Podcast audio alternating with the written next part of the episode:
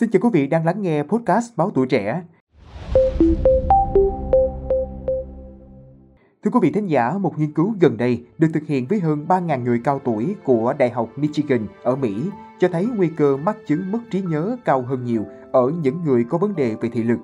Cụ thể, họ phát hiện ra rằng 1 phần 3 số người bị suy giảm thị lực ở mức độ trung bình hoặc nặng, bao gồm cả những người mù, có dấu hiệu sa sút trí tuệ, ngay cả trong số những người có vấn đề về tầm nhìn xa ở mức độ nhẹ. 19% mắc chứng mất trí nhớ. Những người bị nhiều loại suy giảm thị lực có nguy cơ mắc chứng mất trí nhớ cao hơn 35% so với những người có thị lực bình thường. Những phát hiện này có liên quan đến những nghiên cứu trước đây, bao gồm một nghiên cứu cho thấy những người cao tuổi trải qua phẫu thuật đục thủy tinh thể có nguy cơ mắc chứng mất trí nhớ thấp hơn 30% so với những người tham gia không thực hiện phẫu thuật như vậy. Đục thủy tinh thể là căn bệnh thường gặp ở người lớn tuổi. Thủy tinh thể là một dạng thấu kính trong suốt, hai mặt lồi. Thủy tinh thể là thành phần quan trọng giúp cho ánh sáng đi qua, giúp các tia sáng hội tụ đúng vào võng mạc. Nhưng khi thủy tinh thể chuyển màu mờ đục thì ánh sáng rất khó đi qua và bệnh nhân bị suy giảm thị lực, tầm nhìn mờ và thậm chí có thể gây mù lòa. Bác sĩ nhãn khoa Joshua Ehrlich, tác giả chính của nghiên cứu cho biết có một số giả thuyết giải thích tại sao mất thị lực có thể là yếu tố nguy cơ gây ra chứng mất trí nhớ. Trong một số trường hợp có thể có nguyên nhân phổ biến là thoái hóa thần kinh hoặc mạch máu gây mất thị lực và sa sút trí tuệ. Ngoài ra, mất thị lực có liên quan đến việc giảm hoạt động thể chất và tham gia xã hội. Cả hai yếu tố là yếu tố nguy cơ mắc chứng mất trí nhớ. Một khả năng khác là việc mất thị lực làm giảm khả năng tham gia vào các hoạt động kích thích nhận thức nhằm chống lại sự suy giảm nhận thức. Cuối cùng, khi tín hiệu thị giác vào não giảm, có thể có sự thay đổi trực tiếp trong não khiến một người bị suy giảm nhận thức và mất trí nhớ.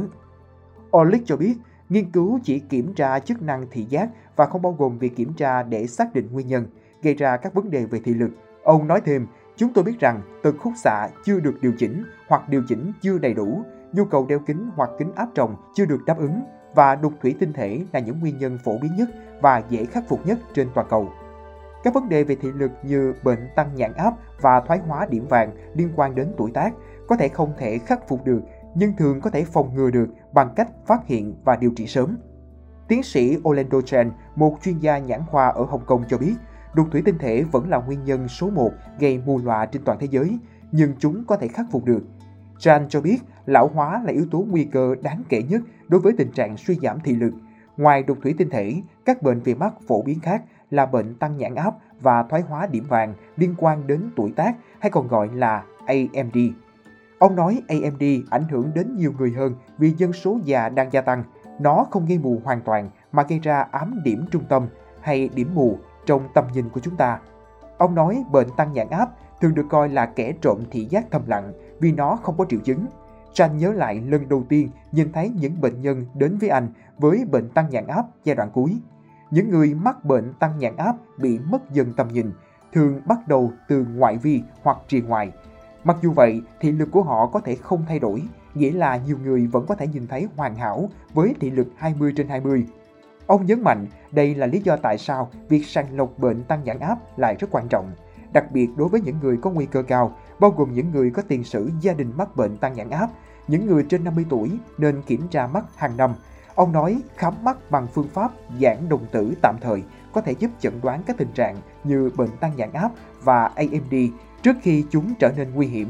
Do vậy, việc gặp bác sĩ nhãn khoa thường xuyên không chỉ giúp chúng ta đảm bảo việc có thể đọc tốt, nhìn tốt, thậm chí có thể giúp chúng ta bảo vệ bộ não của mình. Quý vị nghĩ sao về những thông tin trên? Hãy để lại ý kiến của mình bằng cách bình luận bên dưới nhé. Cảm ơn quý thính giả đã lắng nghe số podcast này. Đừng quên theo dõi để tiếp tục đồng hành cùng với podcast Báo Tuổi Trẻ trong những số lần sau. Còn bây giờ, xin chào và hẹn gặp lại.